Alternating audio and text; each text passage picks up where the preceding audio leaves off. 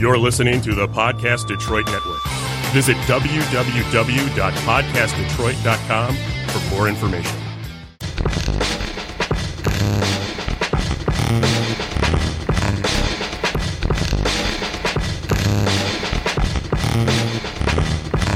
Welcome to Beyond the Headlines with your host, veteran journalist Darren Nichols.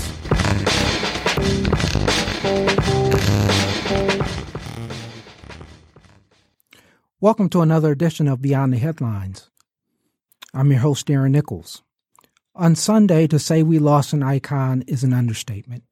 Judge Damon Keith. He was a champion of justice and equality and the nation's, nation's longest serving judge. His passing hit the nation. Everyone from Barack Obama to Eric Holder and Mark Morial sent condolences. For one of our guests, he was a mentor and he clerked for him. And with another, it was his uncle. Welcome to Beyond the Headlines to both Luther Keith and Spencer Overton. Thanks, Darren. Glad to be Thank here. you. Okay. Thanks, Dan. And before I get into what we're going to talk about, let me explain who you both are.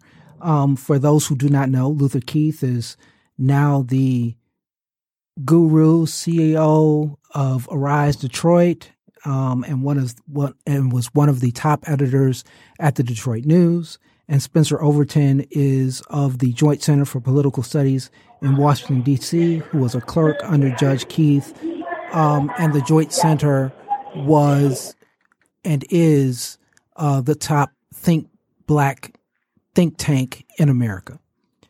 Um, and so, to both of you, um, give us your opening thoughts about Judge Keith and what he meant for you guys in terms of um, Luther, in terms of him being your uncle, and Spencer, in terms of um, you working for him and what he meant for your law career. Well, for me, again, uh, growing up, uh, I first thought of him as my uncle, you know, and we're talking about, you know, 50, you said years ago, he was just a young a lawyer, uh, or 60 years ago, he was just a lawyer. And um, uh, my father uh, was the oldest of the family. Uh, my Uncle Damon was the youngest, so he's the last of six siblings. But uh, as he tells me, he drove me home with my mother from the hospital uh, after I was born. So that's where that relationship started. And uh, growing up, you know, he was a young lawyer. Uh, we didn't realize uh, uh, all the fame and accolades that he would win later. But I just appreciated him because he was just there as a family member. And of course, as I got older, I learned of all the incredible things uh, he did as a as a jurist, and it's something that I take pride in and comfort in uh, in this time of loss.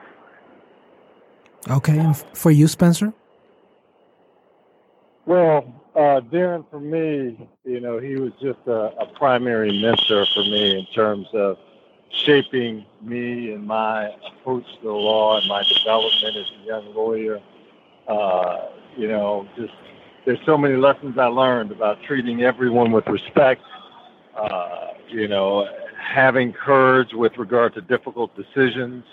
Uh, just some key values, confidence in what what uh, we were doing in terms of uh, lawyering.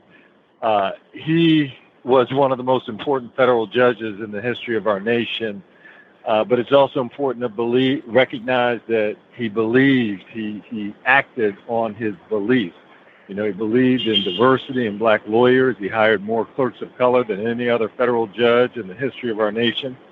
You know, he never forgot where he came from. He was incredibly humble. Uh, and, uh, you know, we'll get into some more details, but, you know, it's just a, a major loss for our nation. Okay. And so, for both of you, in, in different aspects, how was it living with such an iconic figure? Because when you're around someone and you're living in the moment, you don't, and sometimes in some ways, you don't really grasp um, all that he has brought to the table. Um, and so, as you look back at it now, what is it about him um, that made him such an iconic figure in some sense, but one that Detroiters could relate to because he was always there. He was always Judge Keith, um, and he. So in in those kinds of ways, talk to me a little bit about that. Well, I think that Spencer hit on a good point. One of the things that made it so easy around him because he never wore his titles and achievements on his sleeve. He would speak to to sweeps, street sweepers, to janitors, to to cooks, uh, to presidents and and judges, and, and but but he always wore his power very lightly. So when I interacted with him uh, as as his nephew, it was as his nephew, not just I'm Judge Keith, and uh, you know, so he never wore that. that and and to me, it tells me that people who are really who are really really comfortable in their own sense, they don't need to let you know that they're in charge and they have power. They wear it very lightly. And that made such an impression because he never changed from that. And so I never I never got the feeling that uh he that that he was more special than anybody else that I knew in terms of my aunts and uncles. One of the things that's been a revelation for me, Darren, is how many people say, I never knew you were related to Damon Keith because I never told anybody I was related to Damon Keith unless they asked because I had too much respect uh, for him. And it was never about tell everybody that uh, I'm your uncle. It was, I love you because you're my nephew. And so uh, for me, uh, as I, you know, of course, he was a great man, a great intellect.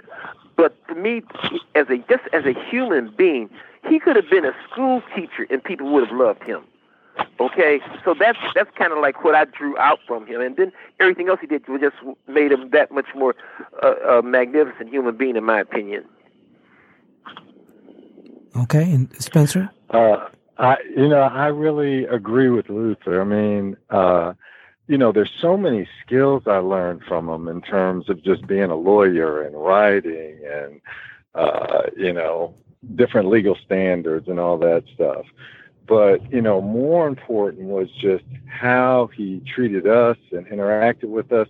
You know, he was very well known around the city, but whenever he'd go to an event, he would introduce his clerks to everyone, right? And when I say everyone, I mean he'd be speaking and he'd have us stand up. That's just the way he was in terms of being team oriented and acknowledging other uh, people. Uh, just the, the respect that he had for uh, other people, the person on the street who talked to him, who, you know, he just engaged in conversation. It's so easy when you're on the federal bench to almost uh, be removed from society and to be some have some kind of elite uh, status where you have a lifetime appointment. And that was never Judge Keith. He was always in touch with people. You know, he had he, he was an incredible legal intellect, but he also had significant emotional intelligence. Many judges are great individualists, right? They can write an opinion, they can analyze somebody, they can do some questioning of someone. They're great as individuals. He he was certainly great as an individual, but he also leveraged other people. You know, he had emotional intelligence and he could develop his team in terms of chambers and his clerks but then he could also work with the community. He was a figure in the community. Uh, and so, you know, he just had uh, incredibly high emotional intelligence in terms of how to, to motivate and inspire others in terms of their better angels. Okay. And, and Spencer, talk about his legal genius and what he passed on to you, people like Jennifer Granholm. Uh, you're talking uh, a number of people, uh, Derek Lopez, who's a good friend of mine.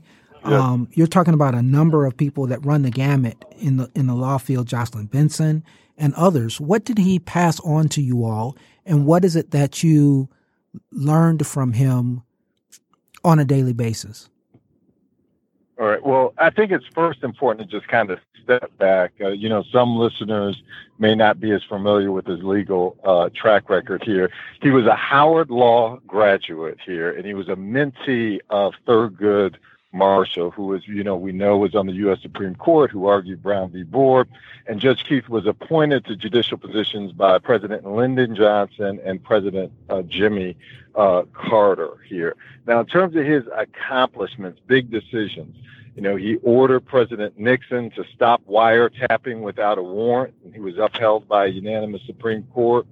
Uh, he realized that housing segregation excluded black families from educational opportunities in uh, in in Pontiac, and he ordered busing to desegregate Pontiac uh, schools, and it led to massive backlash from the KKK.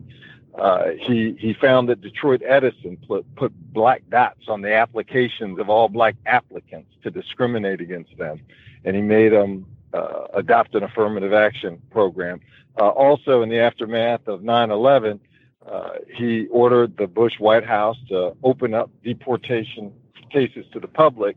Uh, his famous quote from that case, "Democracies die behind closed doors," inspired the current slogan of the Washington Post. So he's had a lot of accomplishment. Now he has produced a number of people. You named some of them. The former governor of Michigan was a former clerk, Jennifer Granholm, Jocelyn Benson, who's the current Secretary of State, Lani Guinier, the first black woman professor at Harvard Law School, Ron Machen, who was the U.S. Attorney for the District of Columbia under President Obama, the Chief Administrator Officer for Toyota, Chris Reynolds, uh, Judge Eric Clay, who's the current U.S. Court of Appeals judge, uh, just so many people. And I think, you know, he really taught us a commitment to excellence, uh, timeliness. You know, often there, you know, we were uh, some of the only uh, voices of color uh, on the Sixth Circuit. And, you know, everyone was watching everything we did. Every opinion we wrote got read to see if someone disagreed with it. And it was really important for us to do top notch work in a way that was consistent with Judge Keith's past writings and also, you know, uh, do work that was, was consistent uh, with, with where we are moving in the future. And so, uh, you know, he really taught us a commitment to excellence, uh, strong legal writing, uh, and then also this courage piece, this notion of standing up in difficult periods and making tough decisions that that's why we were there that you know other people had made sacrifices so we could be there and it wasn't our job to basically just move ahead for political expediency uh, but to really make the right decisions he really had a commitment to that okay and uh, luther talk talk to us a little bit about your tribute column that you wrote in the Detroit News this week, and tell yeah, us. Uh, I actually wrote the first part of that a couple of years ago. The when his autobiography came out, Crusader for Justice. Uh, Detroit Public Library they did they published a special series on African American authors and featured a number of authors. He was one of them. They asked me to write a column uh, not about his tremendous judicial conscience, which Spencer uh, so eloquently outlined, and they're amazing to hear them recount it like that. But I, to write a more personal column because of, and that's what I did because I say he drove me home from the hospital, and some of my earliest memories of him was I grew up on a little street called Columbus by Linwood Lawton on the west side of Detroit, and we grew up playing alleys in, uh, I'm sorry, playing baseball in the alleys when I'm seven, eight, nine, ten years old. Little kids sitting up in the alley, hitting the ball down the, down the alley, and I remember now, Uncle Damon, he probably was in his 30s by then, or late 30s, coming back into the alley uh, to play baseball with us. In fact, he could hit the ball.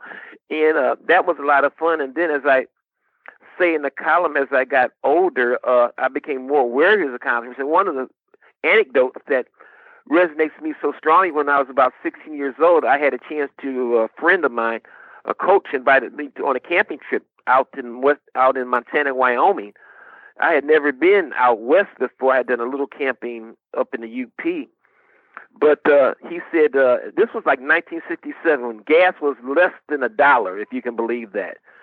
And he said, Luther, if you come up with $75, I, you can come on up this camping trip. We're going to camp out under stars and tent. We're going to see uh, the deer and the big mountains that you see on TV. And I said, wow, that would be awesome. And I was saying, man, I just would love to go. And I went to my mother and my father. Now, my father was a postal clerk. He had four kids, and he was sending, they were sending all of us to Catholic schools on a postal clerk salary. So how they did that, I don't know. But in any event, I went to mom and I said, Mom, I, I really would like to go on this trip. Can you can you give me seventy five dollars? And basically, she said, "We don't have seventy five dollars for you to go look at mountains. Okay, we need our money to support the family." So I was kind of like crestfallen, and somehow to this day, I do not know how I did this, but I worked up the courage to go down to my Uncle Damon's office in the federal courthouse.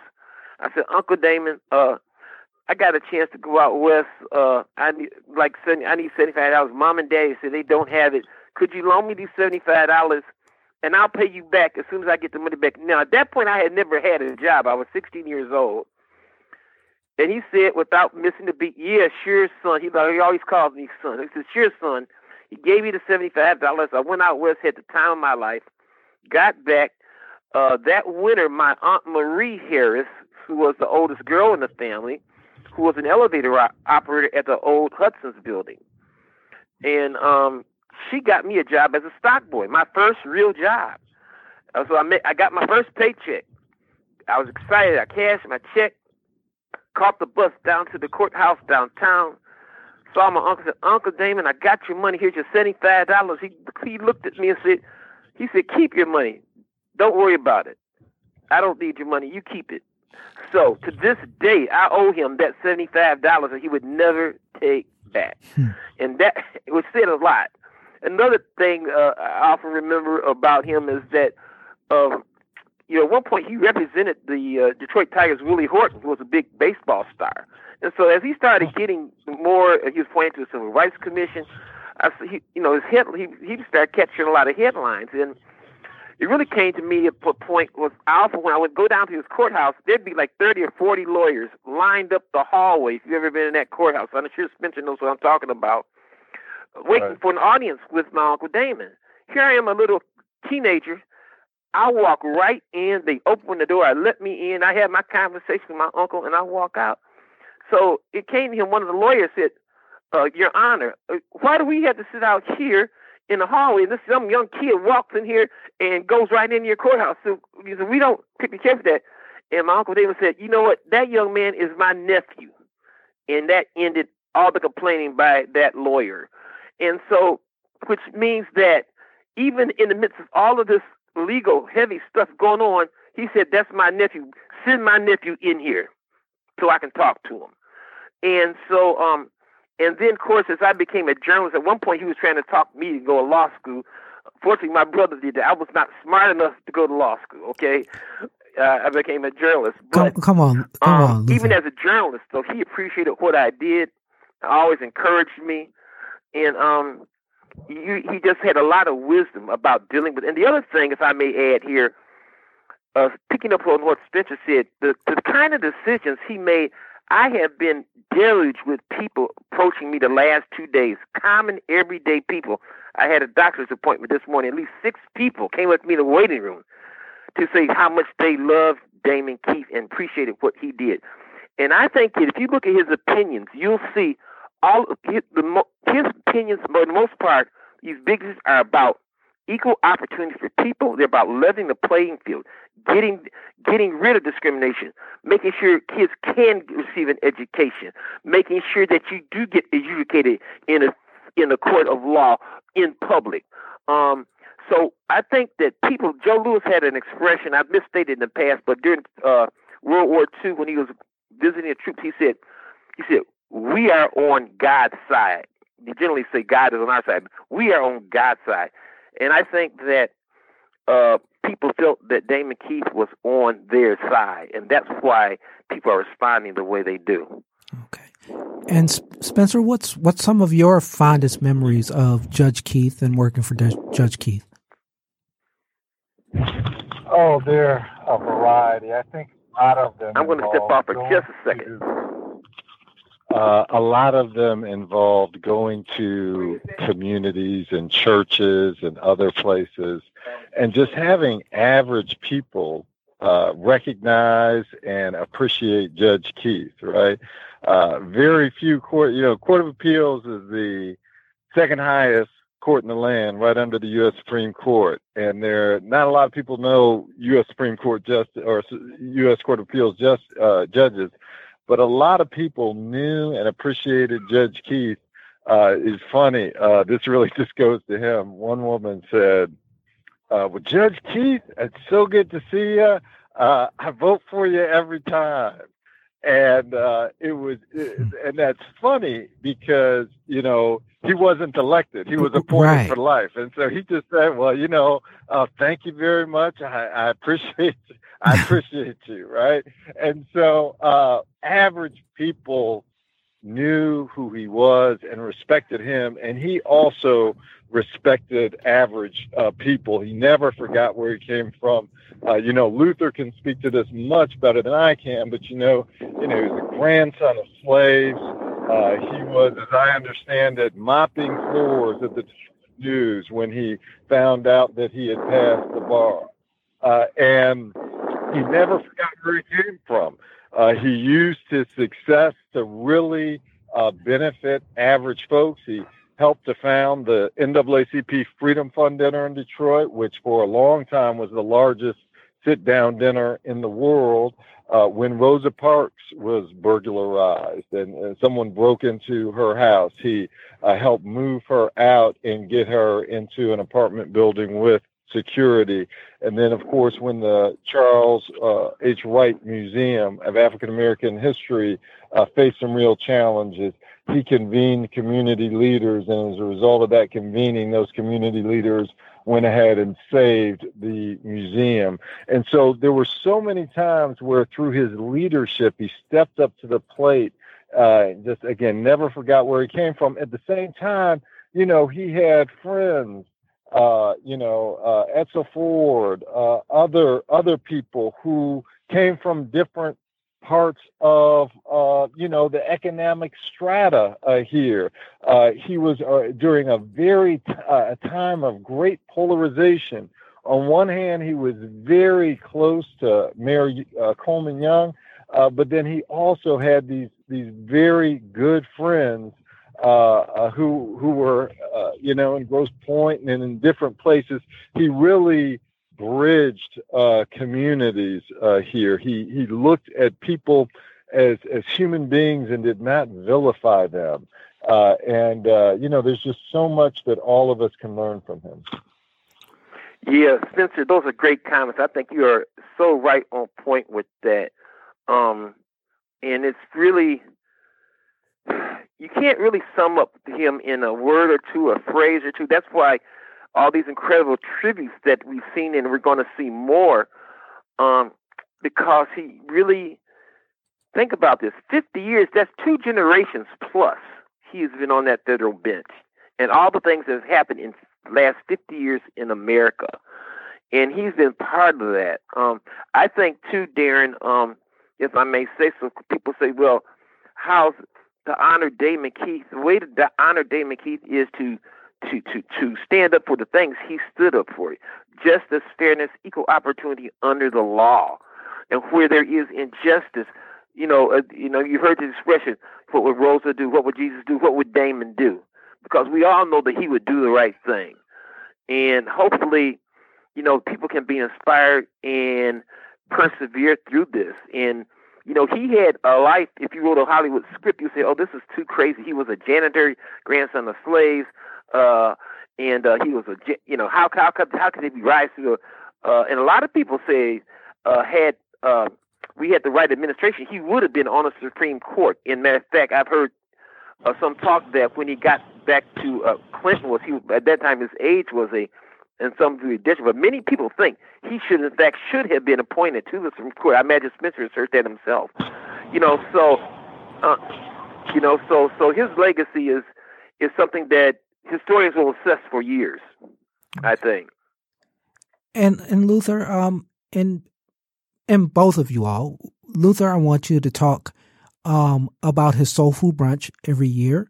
Um, and then right. both of you, I'd like to um, you all to tell me uh, something that would that people would be surprised or they they don't know anything about Judge Keith at all.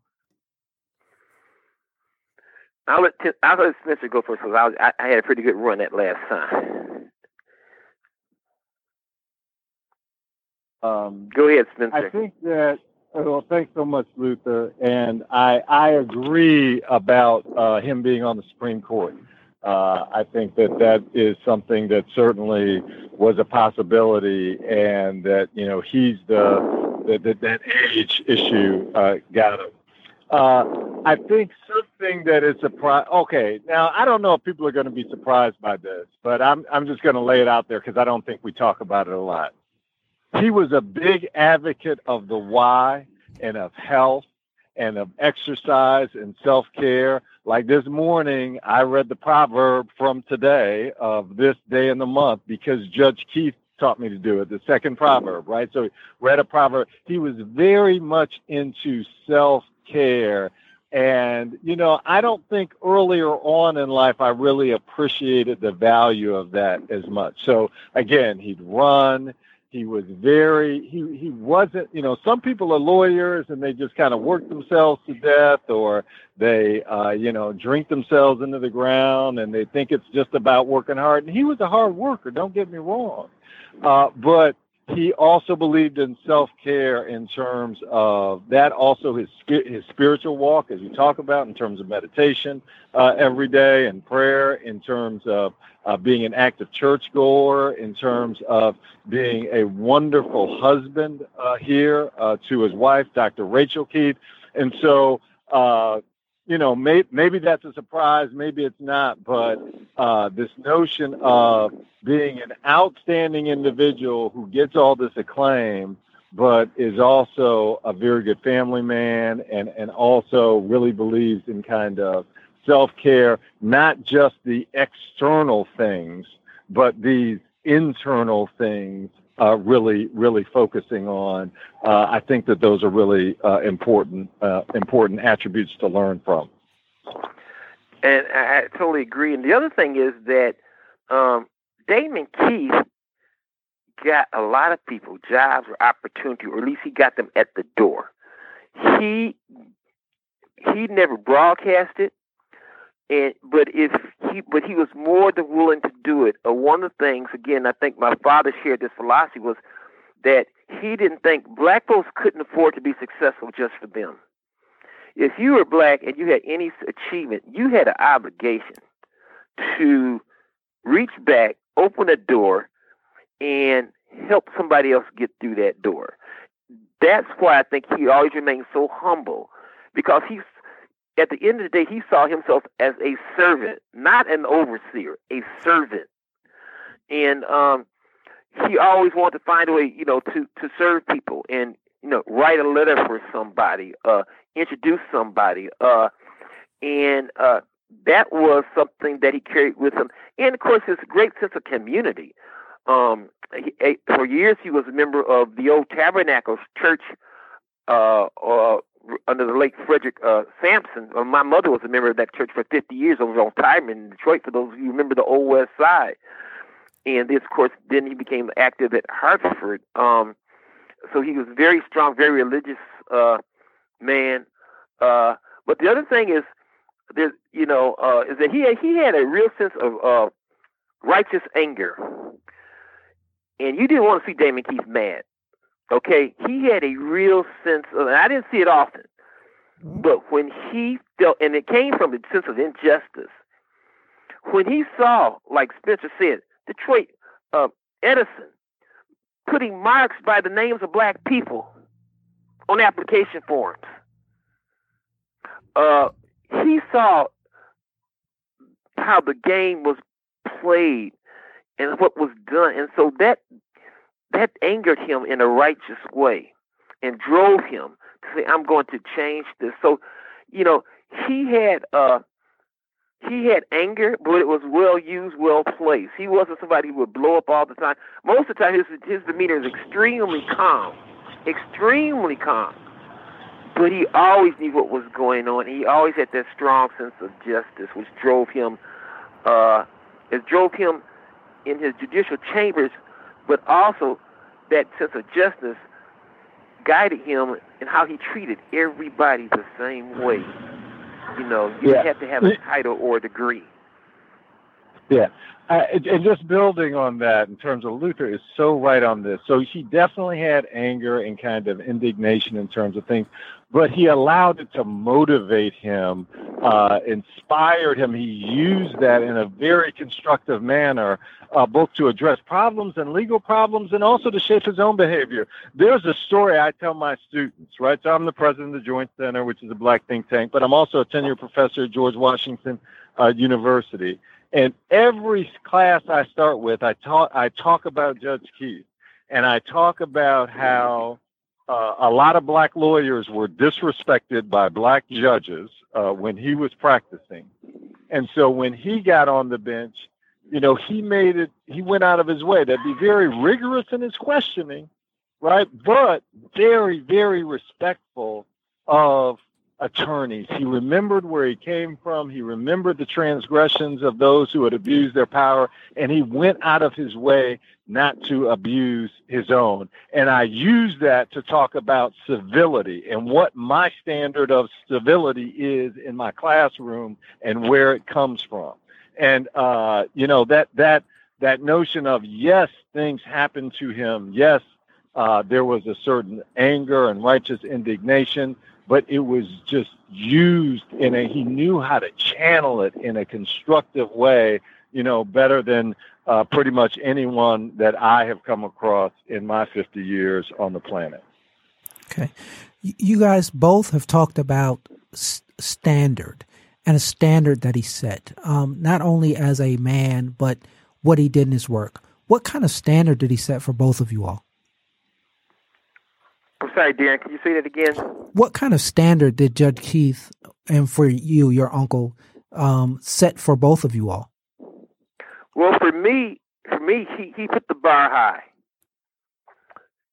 Put the the bar high in that um, he expected excellence. He expected you to work. He expected you to achieve.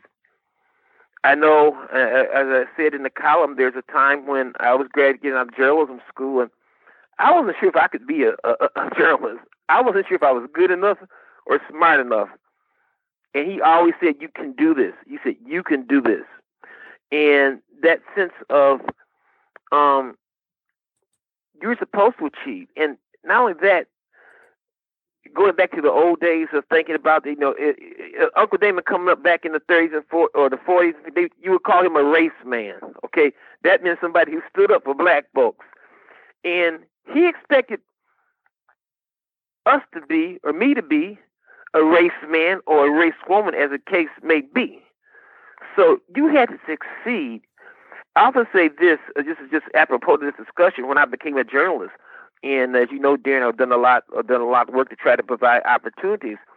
And I also said this. I this way I look at equal opportunity. I want to be able to somebody to hire a black journalist or black reporter. I want that reporter to screw up, be the worst reporter the newspaper ever had, get fired, but I don't want that held against the next black reporter. Okay? So um, that's about equal opportunity. But at the end of the day, his his thing was, you get that opportunity, you got to do something with it. You've got to be good. You've got to be great because we need you. Your people need you. And that's what he was about. His people needed him. America needed him, but his people needed him. And he understood that. Okay, and for you, Spencer? Um, yes. I, I think that that's absolutely right. He, I remember so, you know, so many things from him resonate through my mind in terms of there was one situation we were in. We were working on a project together, and he said, uh, you know, I said, well, you know, maybe we can't do it. He said, son, we we like to win, don't we? We like to win. and I said, yes, uh, we do, right? And and and really his voice has continued to resonate, uh, and and you know, in my mind here, I can hear that voice saying that we like to win, don't we? Uh, he really was about uh, excellence, but again, not winning at any cost, not winning, you know, cutting corners, but uh, doing uh, an excellent job. I think something else that uh, we haven't talked a lot about is he really was uh, a great mentor to. We talked about the clerks, but if you look at the federal judiciary and the people who are on the bench, uh, so many people who are on the bench, uh, particularly who are African American, who are on the Court of Appeals, who are on the uh, uh, district court, really looked up to him. He'd have uh, for his birthday, which it was appropriately on the 4th of July, uh, we'd often get together down at a farm in Richmond. And there were judges from uh, all over the country who would, you know, come in for his birthday and uh, other civil rights leaders like Elaine Jones. And, you know, people really were just motivated by him and uh, and looked up to him. Uh, and as Luther said, you know, it was never a situation of being anti anyone, but he was definitely pro uh, his community, pro pro pro pro black uh, here, and not pro black in terms of you know a separatist or whatever, but but really lifting people up and giving them opportunities and including them. Uh, there's so many things I can think about in terms of you know, uh, him giving people opportunities to become uh, members of the Sixth Circuit in terms of lawyers being part of the Sixth Circuit bar and inviting people so that they could become members to uh, an event. Uh, and he was he was again always thinking about how to include uh, and, and give opportunities uh, to a variety of people, in particular uh, you know, young black lawyers and, and others from the community. Uh, I, one other thing, and I'm sorry I'm going on here, is that, you know, his focus was law.